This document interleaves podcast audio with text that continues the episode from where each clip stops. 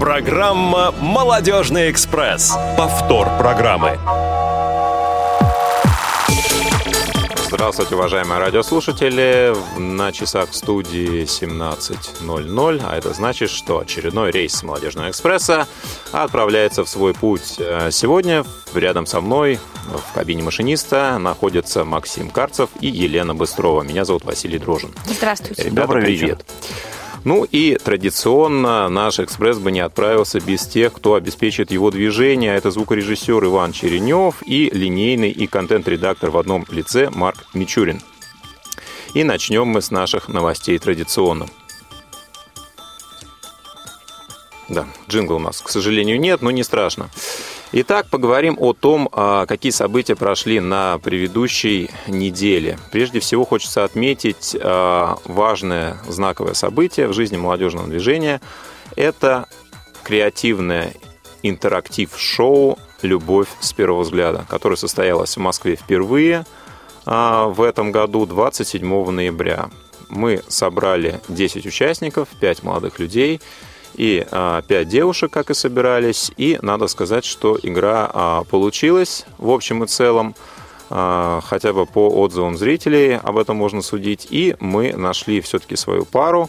А, у нас появились совпавшие по интересам молодые люди, вот, и э, они забрали у нас все призы. Я думаю, что в скором времени на Радио ВОЗ вы услышите запись этой передачи и сможете сделать собственное впечатление о том, как это происходило. А, На прошлой неделе состоялся фестиваль детского творчества, уже второй по счету, «Пусть всегда будет, а, пусть всегда будет солнце». Он прошел на малой сцене КСРК ВОЗ. И сейчас я хотел бы для наших радиослушателей предложить запись, фрагменты записи, как это было.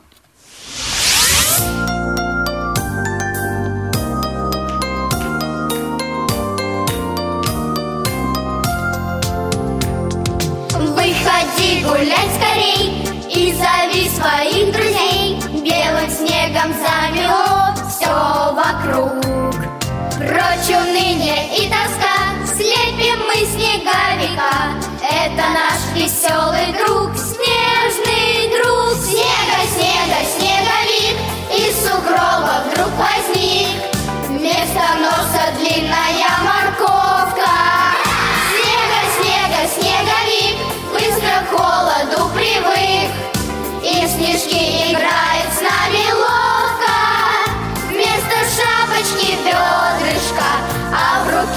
was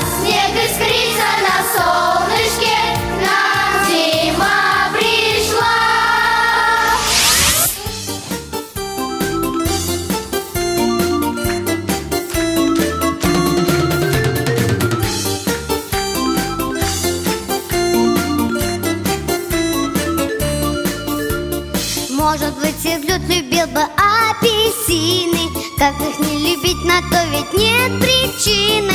Жалко, что в песках, где пасется верблюд Они не растут, не растут, не растут. И все же, и все же, и все же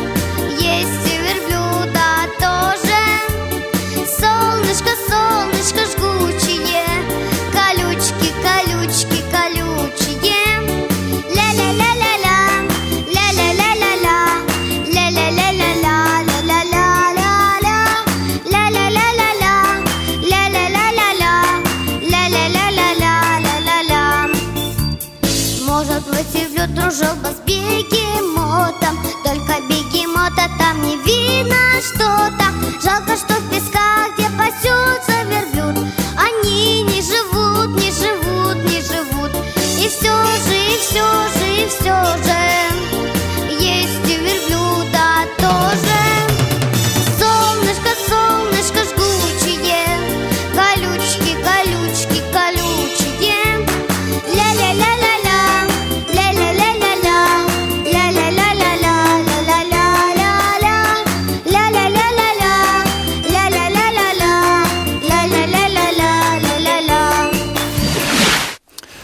такие замечательные выступления детей. А, Лена Быстрова была ведущей. Лена, да, вот, я ну, подтанцовывала Какие у тебя сделала. впечатления от детского фестиваля? Ну, Впечатления у меня замечательные. Ну, во-первых, у меня был прекрасный соведущий. Это ученик четвертого класса Павел Синявский. А, С ним было вести настолько легко и приятно, что вот я себя ощутила такой вот девочкой, школьницей сама. Это было здорово. А, Мальчик способный, и все дети, которые были на фестивале, остались довольны. Пока звучали какие-то номера разные, мы за сценой танцевали. Вот, это наш маленький секрет. Да, Паша действительно показал себя таким э, взрослым ведущим, и очень здорово, что детский фестиваль э, и ведут тоже дети. Ну, кстати, у нас же были гости еще. Это студенты Московской консерватории имени Чайковского, которые вот со своим положительным таким примером показали детям а, то, что нужно заниматься. Заниматься, и это поможет им в жизни достичь хороших результатов в творчестве. Ну, действительно, это такая площадка для того, чтобы люди раскрывались. Э, Детский потенциал, который вот э, копится на таких фестивалях, я думаю, что он будет находить выход э, в будущем. Все наши радиослушатели, я думаю, что смогут послушать вот запись этого фестиваля. Ну, не буду обещать, что в этом году, но что смогут, это обязательно. Вчера, м, 9 декабря, в Общественной палате Российской Федерации состоялось селекторное совещание с участием а, региональных отделений общества слепых, а, представителями профильных министерств, реализующих программу «Доступная среда». Темой конференции стали результаты мониторинга доступности, а, проведенные как раз в регионах с помощью наших а, коллег, представителей различных молодежных организаций и а, с поддержкой, конечно, общественных инициатив, таких организаций, как Народный фронт, Молодая гвардия и прочее. Обсуждали те проблемы, которые существуют в области доступной среды. Это и проблемы в транспорте, и проблемы в архитектуре и так, и так далее, и так далее. А, Запись а, этой конференции также вы сможете услышать на радио ВОЗ, а, я думаю, что уже в ближайшее время. Ну и пара наших анонсов, которые а, уже совсем скоро вас ждут. Прежде всего, это интеллектуальный фестиваль, который пройдет на следующей неделе, 16 декабря. Мы вас всех ждем здесь у нас, в малом зале КСРК ВОЗ, на различных интеллектуальных соревнованиях. Это спортивная версия своей игры, а, спортивная версия «Что, где, когда», игра «Эрудит квартет» и «Угадай мелодию». А, В принципе, формат а, соревнований у нас открытый, поэтому вы можете всегда прийти посмотреть и при возможности заявиться а, для участия в составе одной из уже существующих команд. Причем, кроме самих соревнований, вас еще ждут мастер-классы по этим играм. Да, будет интересно. Будут мастер-классы на темы, как составлять вопросы по тактике взаимодействия в команде. Будет интересно, приходите. И а, заканчивается наш год а, тематических показов. 22 декабря, также в Малом зале, будет показан фильм «Один дома», часть первая. А, ждем вас всех. Будет новогодняя интересная программа, так что приходите. Ну, а на этом о новостях пока все. И переходим к теме нашей сегодняшней программы. Есть тема. А сегодня, друзья, мы решили поговорить э, на тему, доступны ли у нас вузы для людей с инвалидностью по зрению, для студентов с различной степенью утраты зрения. В какой степени они доступны сейчас и какие шаги стоит ли предпринимать а, для того, чтобы эта ситуация менялась в лучшую сторону. И сегодня у нас а, есть гости, прежде всего это гости в студии, это Циндема Бойко. А, Она сказала, что сама себя представит. А, Циндема, добрый вечер. А, Добрый вечер. Давай представляю а, послушаем, обществ- как ты правильно называешься, да. Я представляю региональную общественную организацию инвалидов и родителей детей инвалидов с нарушением зрения «Радужный мир». А также э, являюсь экспертом проекта который реализует Московский городской психолого-педагогический университет, э, факультет дистанционного обучения, проект, м, направленный на разработку учебно-методического центра по э, обучению э, по обучению э, высшего образования инвалидов и лиц с ограниченными возможностями здоровья. И рекомен... то есть разработка методических рекомендаций для обучения конкретно по нозологии в том числе. Ну, а на самом деле информационным поводом нашего сегодняшнего разговора а, стала инициатива Министерства образования по а, разработке рекомендаций для высших учебных заведений по обучению студентов с различными видами ограничений по здоровью, в том числе и с инвалидностью по зрению. А, сегодня мы как раз хотим а, поделиться, обменяться опытом а, студентов, преподавателей, сотрудников различных учебных заведений по тому, как они представляют себе специальные условия для людей с инвалидностью по зрению, в какой мере они нужны, нужны ли вообще, и как этот опыт реализован у нас на местах. Сегодня у нас есть гости на связи. Сейчас мы уточним, кто из них уже с нами. Вот, в частности, это а, представитель нашей столицы, города Москва, Татьяна Ржиховская. Татьяна, ты нас слышишь?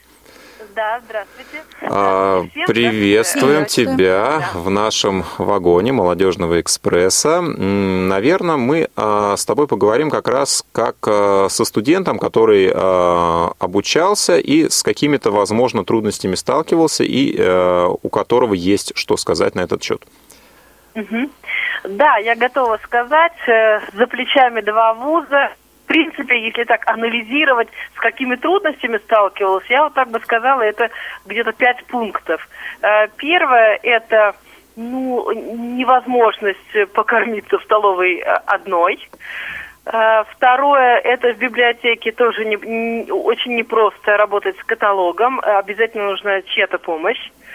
Далее, это посмотреть расписание и если есть там какие-то изменения, связанные с, с изменением аудитории, тоже очень непросто, не трудно. Угу. А, ну и, пожалуй, я бы сказала, вот еще один пункт, это когда преподаватель а, чертит на доске какие-то схемы, а, какие-то таблицы, это тоже а, будет а, трудность. Вот я, я бы вот эти вот э, пункты указала самыми важными, вот, которые для меня были трудными. А, Татьяна, а давай, может быть, назовем учебные заведения, в которых ты обучалась, э, для того, чтобы привязаться к конкретному объекту. Значит, первое – это университет культуры московский, и второе – бывший областной педагогический имени Крупской, а сейчас он Московский государственный университет, университет что ли, как называется, угу. не, не могу вспомнить четко, да.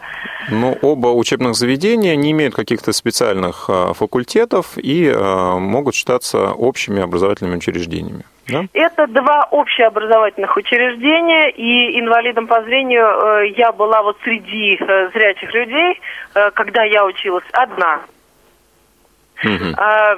И какие бы рекомендации, не знаю по поводу образования, какие не могут рекомендации дать. Самое главное, скорее всего, это учить людей э, быть готовыми к помощи и оказывать ее корректно, правильно.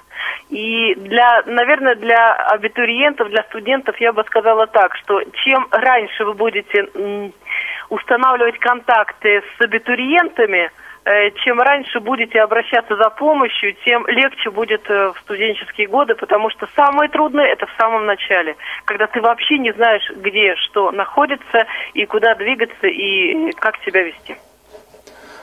Спасибо, спасибо, Татьяна, за мнение, которое было высказано. А сейчас мы а, поговорим а, с нашими гостями, которые у нас сегодня есть по скайпу. И э, сейчас мы узнаем, кто из них на месте.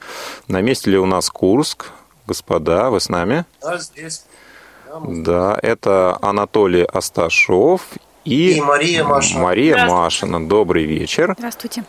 А, также представители Нижнего Новгорода Вячеслав Царегородцев. Вячеслав, слышите да, здравствуйте. нас? Здравствуйте. Да. И Рощина Марина. Марина, вы на связи? Да, добрый вечер. Добрый вечер. Добрый вечер. Так, Светлана Васильева, присоединилась ли к нам. Всех приветствую, я здесь. Да, тоже. Светлана Васильева, город э, Новосибирск. Ну что ж, коллеги, а вы у нас сегодня одновременно и гости, в некоторой степени эксперты. А, Наверное, мы начнем с того, что предоставим слово тому, кто сейчас обучается, и из всех, я так понимаю, что это у нас Мария, да, из всех гостей, которые сейчас находятся в нашем эфире. А, Мария, скажите, где вы обучаетесь, на каком факультете, и вот а, касаемо нашей сегодняшней тематики, с какими сложностями вы сталкиваетесь в процессе обучения, и какие рекомендации вот вы бы дали как студент для того, чтобы можно было что-то поменять? Добрый вечер всем. Я учусь в городе Курске в Курском государственном университете а, на факультете педагогики и психологии, кафедра социальной педагогики и психологии. На данный момент, наверное, самой главной проблемой в обучении является то, что информацию э, любую нужно искать самому, потому что обычные студенты ходят в обычную библиотеку, берут книги ну, по какому-либо предмету, два-три учебника. У меня такой возможности нет, я пользуюсь в основном только интернет-источниками, то есть скачиваю книги в формате Word. Такие учебники есть не всегда, некоторые в формате PDF, который не читается, и либо их вообще нет в электронном виде. И в таком случае я остаюсь вообще без информации, то есть приходится ее улавливать как угодно. То есть смотреть какие-то видео, спрашивать у кого-то, с кем-то беседовать, что-то дополнительно читать похожее. И это занимает огромное количество времени. Конечно же, первая проблема – это недоступность библиотеки. Угу. А вторая проблема, с которой я сталкивалась, это инфраструктура самого университета. Э, буквально пару недель назад приклеили на лестнице желтые ленты. Э, стало проще спускаться по лестницам.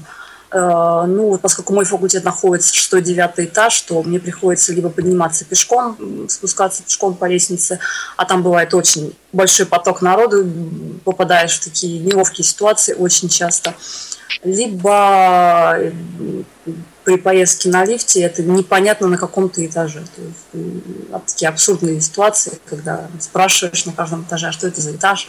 Ну, такие моменты, которые вроде бы как мелочные, но эти мелочи заполняют э, всю жизнь, можно сказать. И иногда оставить их без внимания сложно. И, наверное, рекомендации, которые вот очень бы хотелось, это, наверное, сделать как-то доступно литературу. И не знаю, может быть, это с экономической точки зрения добавить зарплату библиотекарям, чтобы можно было прийти и какой-то журнал просто попросить не читать. Потому что ставить компьютеры, говорящие, да, это поможет, но, опять же, есть книжки, которые, ну, их нет в электронном виде. Они только в библиотеках, только старые журналы, угу. которые не публикуются в электронном То есть, иными словами, вам бы помог специалист, к которому можно было бы обратиться и попросить его некий материал озвучить, начитать? Да, потому что я могу попросить об этом один раз кого-то, два раза кого-то, но постоянно об этом просить э, одногруппников это, ну, даже я считаю, нечеловечески. А, скажите, а вот с педагогическим составом у вас э, возникают какие-то сложности при общении, то есть, может быть, какое-то недопонимание с их стороны, или в, в этом плане все хорошо, стабильно, комфортно? Ну, мне повезло с педагогами, но иногда бывают, конечно, такие ситуации, когда а, я пользуюсь диктофоном, и некоторые преподаватели часто акцентируют внимание на том, что а, ну, только в интернет не выставляете записи, ну, mm-hmm. там, ой, это вот не на запись будет сказано, и я, ну, как бы бывает неловко в таких ситуациях, хотя я все время стараюсь объяснять то, что это аудиозапись, она на время, я потом ее перепишу в Word, и все аудиозаписи будут удалены. И кроме меня это больше никто не слышит. Приходится объяснять и не один раз. А так, в принципе, педагогический состав понимает, очень даже понимает то, что я дольше готовлюсь. Ну, например, к семинару я не могу быть готовой, потому что я немножко отстаю в темпе. То есть к экзамену это будет стопроцентная готовность, но к семинару у меня нет возможности пока я переписываю лекции, почитать еще что-то дополнительное, чтобы завтра ответить на семинаре. И поэтому педагоги относятся с пониманием, что к экзамену, и в любом случае эта информация, она будет у меня в голове. Угу. А, то есть в основном а, ваши рекомендации сводятся именно к помощи неких людей, которые могли бы озвучивать материалы. Ну и плюс решение вот этих архитектурных проблем доступности, с которыми вы сталкиваетесь, если я правильно понимаю ситуацию. Ну что ж, друзья, сейчас мы продолжим нашу беседу после того, как выслушаем нашего радиослушателя, который сорвал стоп-кран. Вы слушаете повтор программы «Стоп-кран». Елена, добрый вечер. Добрый вечер. Здравствуйте. Давайте я вам напомню правила нашей игры. А, я чувствую по голосу, что Елена наш постоянный слушатель, и это будет излишне. Потому Хорошо. что Елена знает эти правила наизусть, наверное, лучше, чем мы сами. Ну тогда Ну, тогда мы переходим к вопросам первого тура. Первый вопрос. В каком месте держит камень за пазухой человек, таящий на кого-нибудь злобу? Варианты ответа. А. За пазухой. Б. В сейфе. С. Под подушкой. Д. В кармане. За пазухой. Верно. Следующий вопрос. Сколько, согласно русской пословице, ждут обещанного? Варианты ответа. А. 40 лет. Б. Всю жизнь. С. 3 года. Д. Столько, сколько надо. Конечно же, три года. Верно. Следующий вопрос. Где поп впервые встретил балду? Варианты ответа. А. В торговом центре. Б. На базаре. С. У себя дома. Д. В ресторане. На базаре, по-моему. Верно. И последний вопрос первого тура. В какую страну мечтал попасть Остап Бендер? Варианты ответа. А. США. Б. Португалия. С. Бразилия. Д. Объединенные Арабские Эмираты. Слушайте, не помню. Традиционно Они сложные вопросы первого тура. Не да, и у нас торопитесь. есть подсказка минус 2. Подумайте, да. Ну, давайте минус два возьмем. Подсказка минус 2. Итак, остаются два варианта. Бразилия, Объединенные Арабские Эмираты. Ну, тогда, наверное, все-таки Арабские Эмираты. К сожалению, нет. Но вы были очень близки. Это была Бразилия. Это была Бразилия. Что ж, Елена, не расстраивайтесь. э, Присоединяйтесь к теме нашей сегодняшней беседы. Да, а я напоминаю, что телефон наш э, 8 800 700 ровно 1645. Кроме того, вы можете писать свои смс-сообщения на номер 903 707 26 71. И скайп, Ну естественно, присоединяться к нашей беседе по скайпу радио.воз. Можно я выскажу, кстати, свое мнение? Вот по поводу Маша говорила. Да, а, конечно. по поводу- Единственное, что я для наших радиослушателей поясню, что у нас сегодня розыгрыш закончен. Вот, и э, мы можем э, принимать звонки касаемо темы нашей сегодняшней передачи. Далее. Просто я слушала, и мне не терпится сказать свое мнение. Когда я училась э, в педагогическом университете в Красноярске, я общалась со специалистами библиотеки. И мы говорили как раз о доступности учебников, да, то есть учебного материала. А, Потому что действительно, особенно когда готовишься к семинару, материал нужен, тем более дополнительный. А, На что мне всегда отвечали специалисты библиотеки, что вас, таких людей, единицы, и, соответственно, нам нет смысла заказывать учебники дополнительные, начитывать материал. Лучше вы приходите, мы будем заниматься с вами индивидуально. А второй момент, который хочется отметить, это то, что не все то есть, так как студентов незрячих в ВУЗе мало, а ВУЗ большой, и, соответственно, очень мало идут э, к сотрудникам библиотеки за помощью. То есть обходятся самостоятельно. Но это вот мой такой опыт. А, По сегодняшней теме а, были отзывы от радиослушателей перед эфиром, и вот один из а, таких отзывов мы готовы сейчас зачитать. Да, нам написала Анна из Красноярска.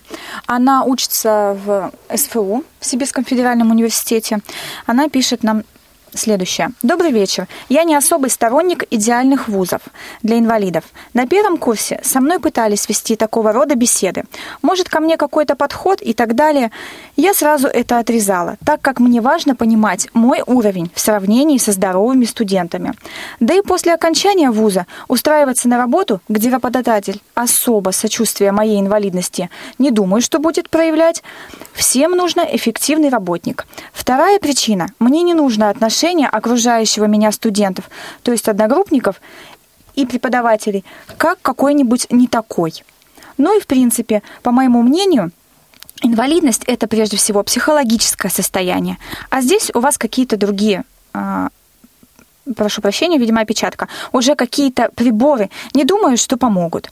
Но это я не распространяю на тех людей, кто вообще не видит. Ну, такое мнение от Анны. Коллеги, я сейчас предлагаю э, вот такой принципиальный вопрос вынести на обсуждение. Э, у кого какое мнение на этот счет? Стоит ли э, пытаться каждый вуз привести к какому-то соответствию? Либо мы, может быть, должны сосредоточиться на том, чтобы создавать факультеты разного профиля, да, в отдельных вузах, которые будут доступны для людей с инвалидностью по зрению. Либо есть какой-то иной путь. Но давайте сейчас каждый на этот счет э, выскажется. Я предлагаю начать с гостя в студии. Циндема, тебе слово. Этот вопрос как раз у меня стоит много-много уже э, времени. Такой вот, ну, первое, что э, какая сложность? Нужен ли нужны ли центры в каждом университете. Недавно я прочитала в рассылке информацию, что прошло заседание РИД, и там кто-то предлагает каждую аудиторию обеспечить местом для э, инвалида по зрению. То есть, ну, реально подумать, вот если, да, сколько у нас всего вообще аудиторий и сколько э, студентов. То есть, э, ну, это я думаю, что это утопическая такая мечта. Но мне Если... кажется, это очень затратная. Да, да. и, наверное, все-таки... А, к тому же не только э, рабочим местом с компьютером и брайлевской строкой. Ну, то есть это угу. уже как-то совсем... Ну, действительно. Из... Вот то это... есть вот э, при... предлагая какие-то в моменты, которые могли бы поддерживать студента, все-таки нужно учитывать их целесообразность. И э, в то же время вот вопрос стоит, в каком реги- э, каждом ли регионе это надо, или в каждом университете. Это ну, просто реально вопрос тяжелый. Ну, где грань целесообразности, на твой взгляд? Вот что нужно сделать, например, в регионе Москва? Не нужно ну, ли вообще что-то делать? Может, у нас все хорошо уже? Ну, в Москве большое скопление как раз студентов. Ну, под, подожди, подожди, ну, я же не тебе задаю вопрос. Мне тоже не тебе ну, отвечать, тем больная, Нет, на самом деле э, у меня эти вопросы стоят без ответов, поэтому я, я вот как раз и хотела бы услышать от радиослушателей мнение, потому что вот пока я перед собой ставлю эти вопросы, и они вот э, ну что ж, а тогда мы перейдем к нашим коллегам и подключим к разговору Нижний Новгород. Э, Марина, вы нас слышите? Да. Скажите, какое ваше мнение по поводу идеального вуза? Существует ли он и какой он? Ну, идеального вуза однозначно не существует, и однозначно, вот моя точка зрения такова, что не нужно делать вуз идеальным. Мне кажется, вуз – это то место, где человек должен почувствовать, способен ли он дальше существовать и работать наравне с другими людьми и ну, как бы обходиться своими все-таки силами, почувствовать, как он умеет налаживать контакт с окружающими, а, каков он в профессиональной деятельности, да, ну, в ВУЗе это учебная деятельность, но дальше она перейдет в профессиональную – вот. Но при этом однозначно у инвалидов по зрению есть объективные трудности, в решении которых вообще им нужно помогать. Вот здесь уже отмечали сложности доступа к информации. Мне, правда, непонятно. Вот девушка из Курска, Маша, сказала, что есть, например, а, файл в PDF, который не читается. Что значит не читается? А что, файнридер отменили у нас уже? Вот. Потом любую книжку, наверное, из библиотеки можно отсканировать. Не обязательно просить библиотекаря ее начитывать. Другой вопрос, насколько это обязанность именно библиотекарей. Мы в Нижнем Новгороде пошли немножечко по другому пути. Может быть, кто-то из радиослушателей уже знает, что у нас в Нижнем Новгороде существует в Нижегородском государственном университете Тифлоинформационный центр, который помогает использовать компьютерные технологии всячески для обеспечения доступности учебного процесса в высших и средних профессиональных учебных заведениях. Причем мы работаем не только на университет имени Лобачевского, мы работаем на весь регион. И по мере наших возможностей стараемся студентам помогать вот в преодолении этих проблем. Потом а, ну, очень много вопросов иногда возникает по доступности, по ориентированию, по конспектированию. Ребят, я считаю, что это наши проблемы – это, наверное, все-таки проблема до вузовской подготовки. Если пришел студент, который совершенно не умеет ориентироваться в пространстве, не умеет контактировать с окружающими, ну, вряд ли ему сможет помочь там сколь угодно навороченный специализированный центр, и вряд ли ему будет полезно учиться в ВУЗе. Но тогда место ли ему в ВУЗе, да?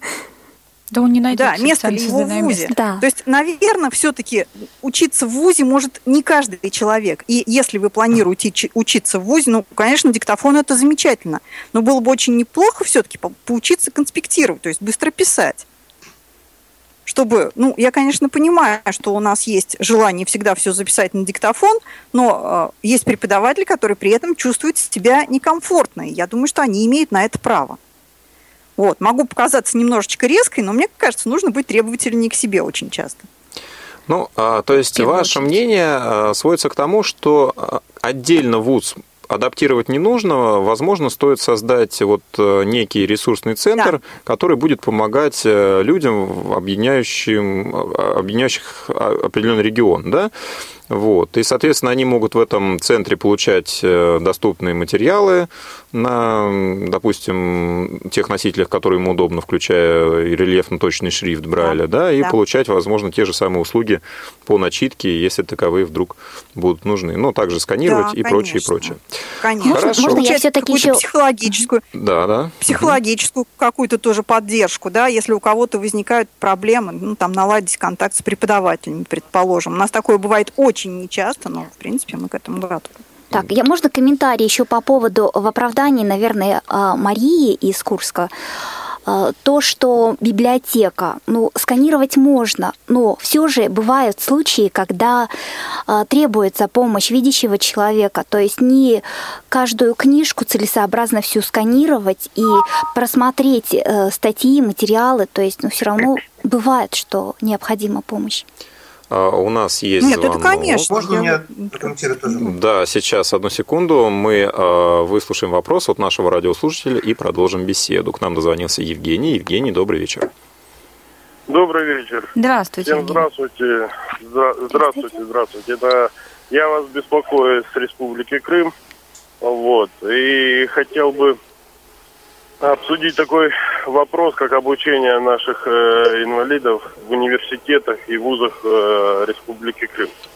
Э, у нас получается на данный момент, то есть вот я буквально недавно заканчивал также обучение, не приспособлено абсолютно обучение инвалидов по зрению в каком-либо университете, вузе, институте, в связи с тем, что нет соответствующей литературы, и нету никакой техники. Для того, чтобы человек хотя бы элементарно мог понимать, как составить какое-то заявление, да, то есть теоретически очень многие незрячие люди понимают, как это сделать, а вот теоретически как бы они с этим никогда не сталкивались и не понимают, как работать в том же Word и так далее.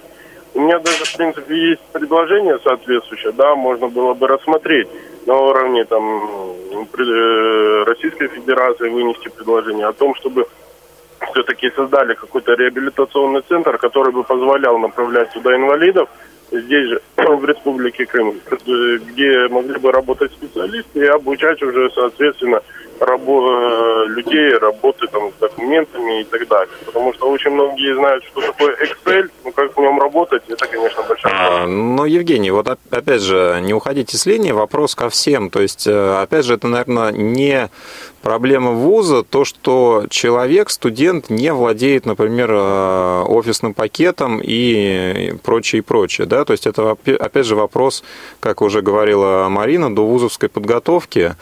Вот. Есть да, ли какие-то мнения да, на этот счет? не раз уже этот вопрос обсуждали и тоже об этом говорили, что, конечно, э, студент должен быть подготовлен. И да, мы обсуждали такую идею, что в принципе этому должны обучать в том числе и в школе, и, и это может быть должен быть отдельный курс. Не Мне кажется, обучают этому в школе школе сейчас. Но не всегда в ВУЗ Ну, приходят школа- выпускники школы.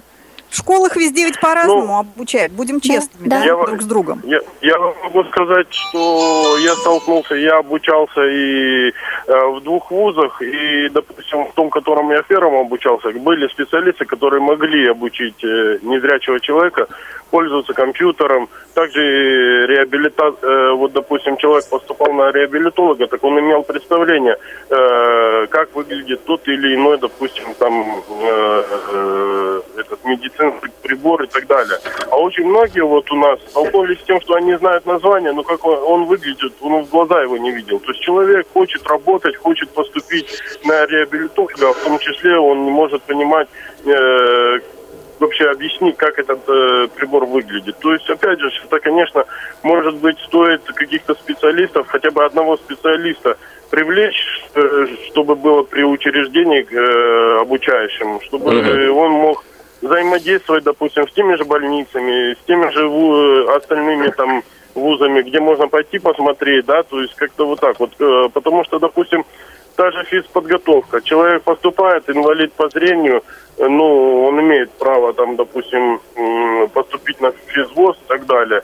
Ну, как дальше ему, куда ему и как вообще это все выглядит, это очень сложно на сегодняшний день, особенно в Республике Крым. Спасибо, Можно Евгений. Да, Что Анатолий. касаемо а, обучения в вузах. Вуз – это не детский сад, да? То есть, если в детский сад мы привели ребенка, и там э, его занимаются воспитанием. А, к сожалению, все-таки у некоторых э, наших инвалидов такая тенденция присутствует, да?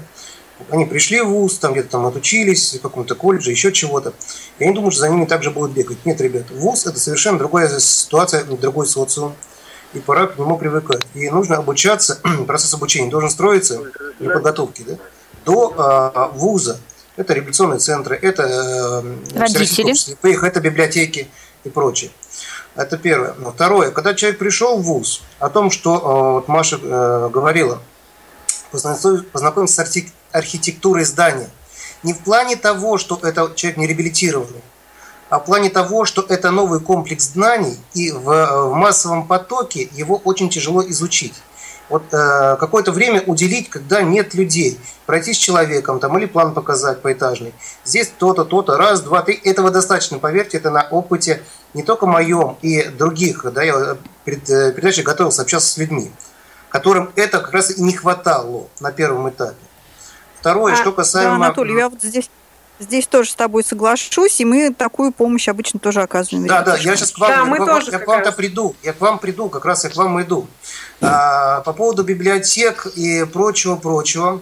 А, мне понравился оп- опыт ваш, Новосибирска. Спасибо Светлане, вам а, и отдельным людям, которые подсказали, как это сделать. И Всероссийское общество слепых э, обратилось к ректору вуза этого э, КГУ с тем, чтобы создать ресурсный центр такой, да? Вот. Была, конечно, попытка еще на базе библиотеки это сделать, но, к сожалению, библиотека строит планы, скажем, в октябре, в ноябре, да, на следующий год.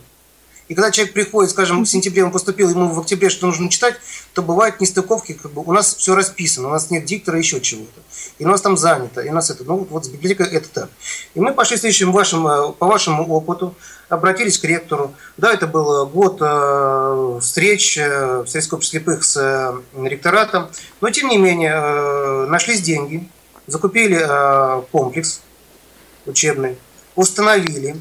И другая проблема, кто за ним будет работать и кто и будет оплачивать а, человек, который будет за этим комплексом следить. То есть, по идее, это было как рассчитано, что э, или сам инвалид, э, или м, приходит в этот комплекс, работает за оборудованием, или там есть специалист какой-то, э, ну, не какой-то специалист, который подготовит материал по просьбе студента, отсканирует там, или распечатает по Брайлю, или ту же самую методичку, которая находится у преподавателей, эм, который расписан весь курс э, с вопросами и методической литературой. Да? То есть э, изначально студент пришедший, ну, тяжело ему влиться. Вот с Марией разговаривали накануне, обсуждая эту тему, он говорит, да я вот два года учился, я, на этом курсе, мне уже мало чего надо от этого вуза, да? от этого центра. Я просто, ну, сама по большей части уже нахожу вариант. Она, конечно, скромничает, вот, она и сканирует, э, находит время, и ребята ей помогают, и ВКонтакте скидывают, и как-то вот общались. Но, тем не менее, эта проблема существует. И не надо создавать под каждого инвалида на каждом факультете, не факт, что он там будет учиться, какое-то специальное там прочее. А, ну, мы, же обычные, мы, мы, мы же себя позиционируем как обычные люди, правильно? Ну, с небольшими особенностями. Правильно. Надо этому следовать. Суммируя, ты тоже за некие ресурсные центры. Да, за некие ресурсные центры, может быть, даже меж, межвузовские, да, но в то же время как, какие-то моменты должны присутствовать. Что касаемо э, обучения, вот, скажем, Москва, э, где очень много обучается инвалидов по зрению. Я скажу, что курс не менее э, такой э, цен, где обучаются порядка 150 человек в СУЗах и э, вузах, да, учитывая колледж э, интернат слепых. Вот. И вот что касаемо расписания, здесь такой э, комплекс стоит. Приходит студент э, в, в колледж, да, а, вот, стоит клавиатура, стоит, там, пожалуйста, нажался, там, посмотрел расписание, изменения и т.д. и т.п. То есть такая возможность есть, и это не намного дорого стоит на, на базе обычного компьютера. Я понял, Анатолий. Сейчас я хотел бы вот. предоставить слово одному из наших участников, который пока еще молчит. Вячеслав Царегородцев.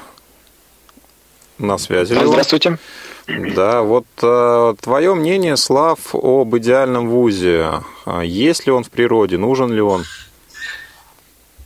Ну, я думаю, что идеального вуза, конечно же, нет. Вот. Сам я заканчивал Нижегородский университет, юридический факультет, и хотел бы сказать, что, ну, во-первых, прежде чем учиться, нужно э, выбрать э, себе, сейчас, благо дело это возможно, и можно выбрать себе и вуз, и познакомиться с ним заранее, вот, и выбрать профессию, по которой вы планируете учиться, чтобы потом, когда вы пошли на физвоз, у вас не было вопросов, что вы будете делать дальше.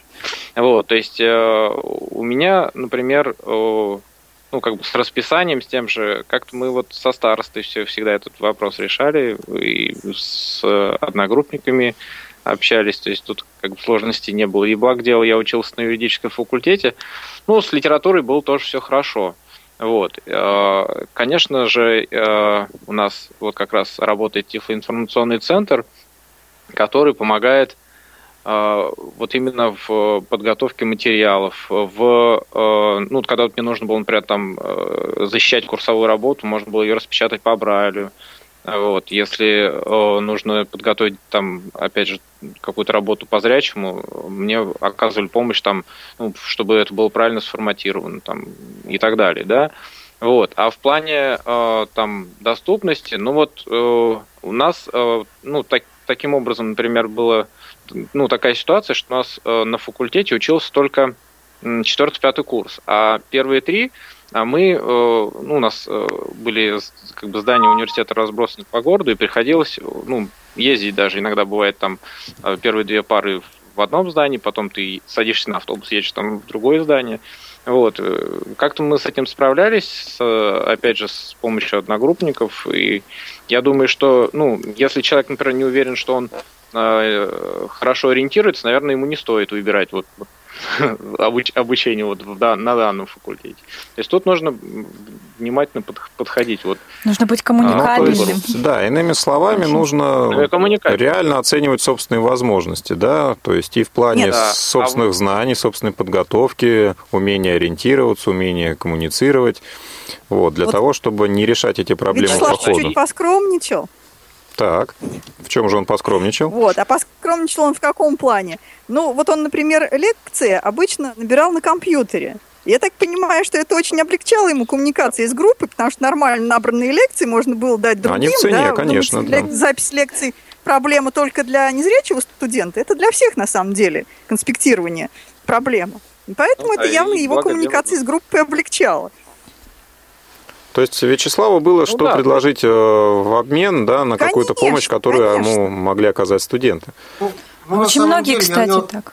Я вмешаюсь в ваш диалог. Я прошел эти стадии, от, э, скажем, от зрячего до тотально слепого, и все в процессе э, высшего обучения. Да?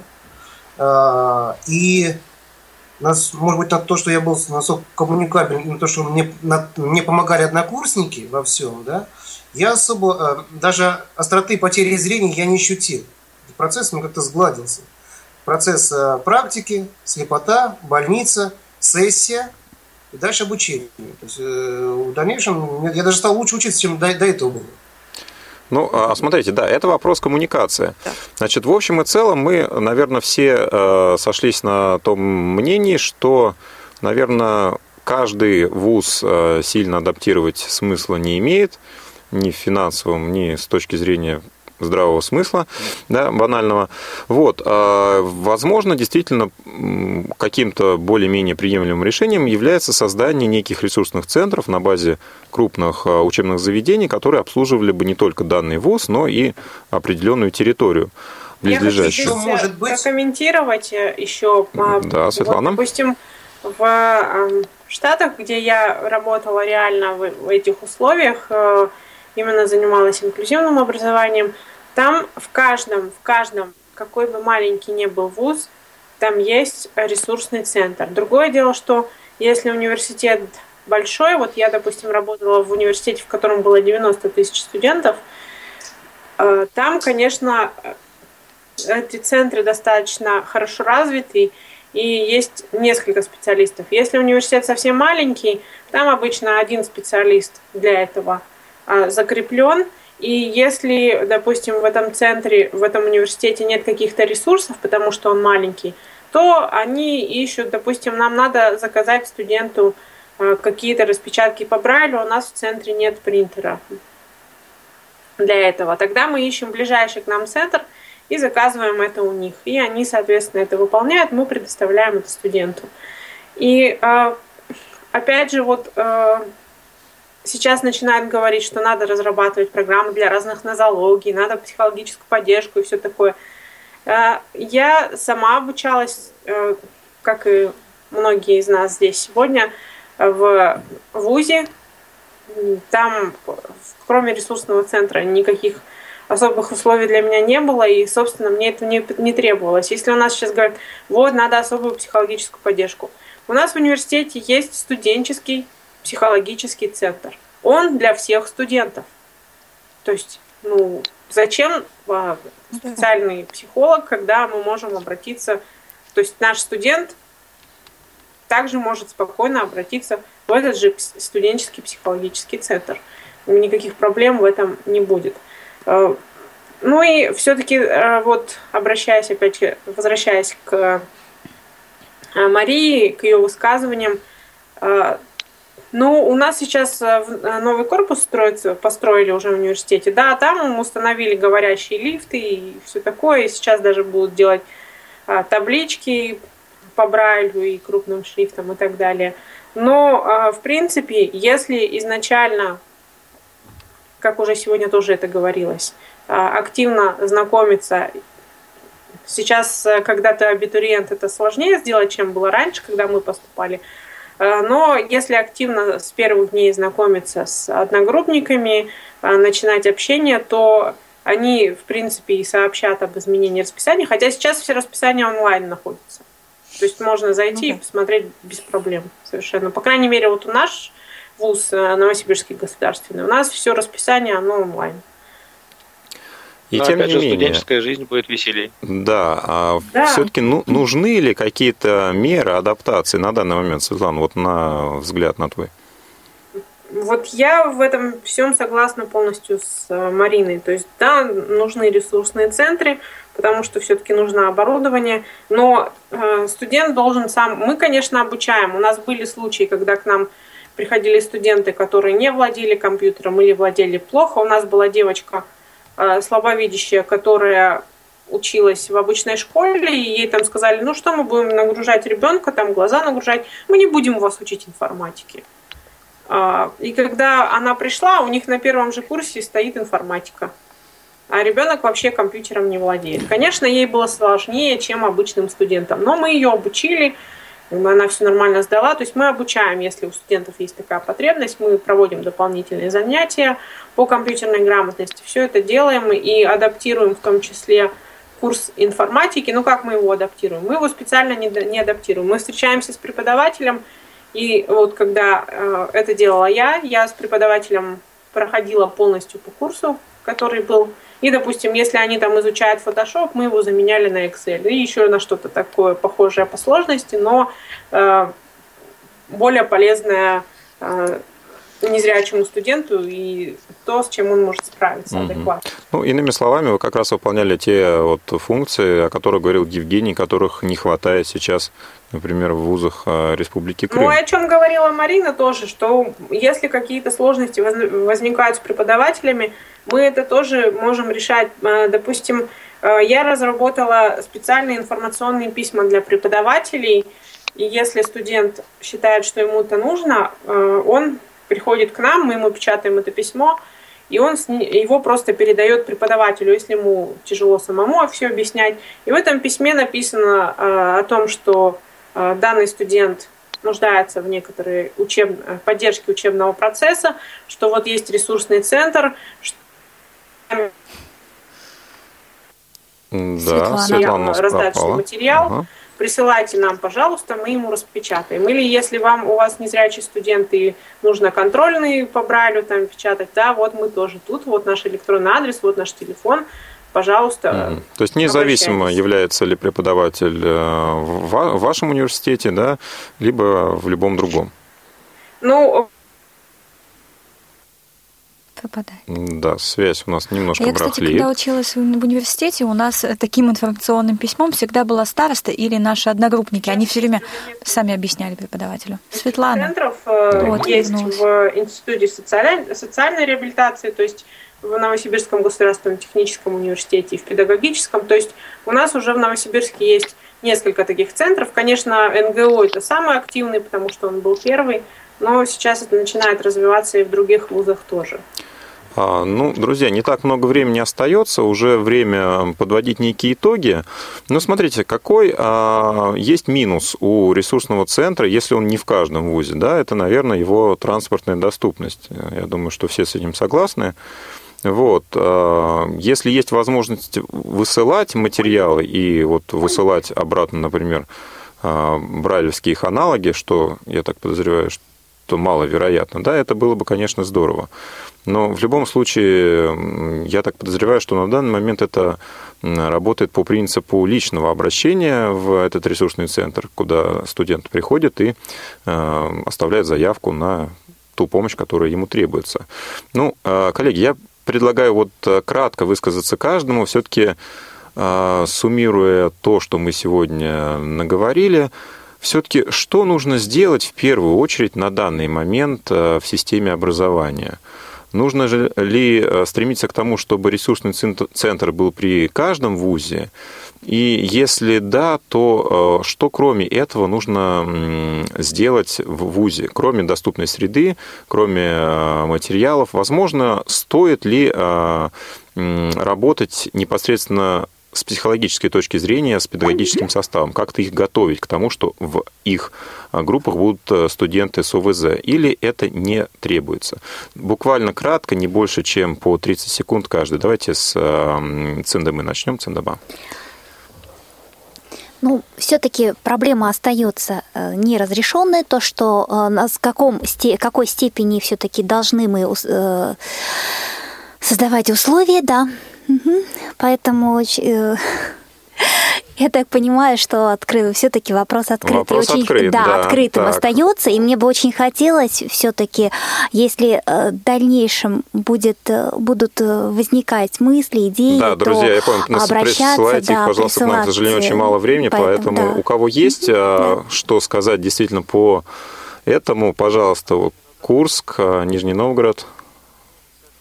А, уже а, звукорежиссеры говорят, что наши а, уважаемые гости сегодняшнего эфира отвалились у нас. Ну что ж, друзья, тогда будем подводить итоги. Действительно, вопрос открытый. Просьба направлять ваше мнение к нам на электронный адрес ya.sobaka.casearcade.ru. А мне остается напомнить, что сегодня в эфире, а, кроме Циндымы Бойко, был я, Василий Дрожин, со мной были Максим Карцев, Елена Быстрова, обеспечивали наш эфир звукорежиссер Иван Черенев, контент и линейный редактор в одном лице Марк Мичурин. Оставайтесь на волнах Радио ВОЗ. Копилка полезностей. С вами Лена Быстрова. Вот уже наступает на пятки год красной огненной обезьяны. По сравнению с предыдущим годом, этот год будет более активным и энергичным. Повезет наиболее настойчивым и любопытным людям. Особенно пойдут дела на учебе и работе. Обезьяна располагает к трате денег, праздности, веселью, однако стоит быть осторожным и не потерять голову. С чего же мы начнем готовиться к Новому году? А подготовка к празднику – это дело хлопотное. Для начала стоит определить, как именно мы будем встречать Новый год. Существует несколько вариантов. Например, можно пойти в гости к друзьям. Ну, тогда процесс подготовки станет легче. Достаточно будет выбрать наряды, подготовить подарочки и готово. Следующий же вариант – это аренда загородного дома, мой любимый. При желании можно создать сказочную атмосферу, украсив все светящимися гирляндами. Кроме того, в таком месте можно смело играть в снежки, строить крепости, лепить снеговиков или кататься с горки. Ну здорово же! Идеально, если загородный дом будет находиться в лесу. Тогда елку можно украсить прямо на улице и устраивать там хороводы и праздничные гуляния. Наиболее хлопотный вариант – организовать праздник в своем доме. Тогда придется готовиться тщательно, чтобы угодить всем гостям. Придумайте меню, позовите друзей и коллег, организуйте развлечения, создайте атмосферу веселья и уюта. Помогут в этом вам приятные мелочи, ну, например, декорирование комнат, ароматические свечи и приятная музыка. Опросите своих друзей, учтите вкусы каждого. Так, например, в меню должно быть и мясо, и рыба, и вегетарианские блюда – это же касается и напитков. Важная часть – это составление праздничного меню. Так как обезьяна ест практически все, над выбором меню не стоит сильно заморачиваться. Но все же предпочтение обезьянка отдает растительной пище. Поэтому угощать гостей стоит овощами, фруктами, а также различными салатами, украшенными зеленью. В качестве одного из напитков выберите банановый сок или коктейль. Можно сделать молочный. Обезьянка любит бананы. Поэтому в качестве сладости можно приготовить еще и банановый пирог. Для украшения стола рекомендую использовать белую скатерть и желтые или красные салфетки. Салфетки можно украсить различными бусами или лентами. Одежда же в этот праздник может быть как традиционной, так и сказочной. Так, например, можно устроить бал-маскарад. Атмосфера таинственности придется по вкусу многим гостям, особенно детям – если же вы решили отказаться от костюмов и остановиться на вечерних нарядах, то следует предпочесть яркие цвета. Ну, например, красный, оранжевый, желтый. Можно использовать белый цвет. Избегайте бледных и невзрачных оттенков. В качестве украшения пойдут любые браслеты, бусы и броши. При выборе новогодних презентов учитывайте вкусы гостей. Подарки необходимо дарить, исходя из потребностей друзей – не стоит пренебрегать традиционными сувенирами в виде символа года. Организуйте визит Снегурочки и Деда Мороза или просто положите красивые коробочки под елочку. Вот и все. А если вы готовы поделиться своими рецептами и советами, тогда пишите на электронную почту я собака ksrk.ru с пометкой «Копилка полезностей» и вступайте в нашу группу ВКонтакте и Одноклассниках – с вами была Лена Быстрова. До встречи в следующем эфире «Молодежного экспресса». Хорошего настроения. Пока. «Молодежный экспресс».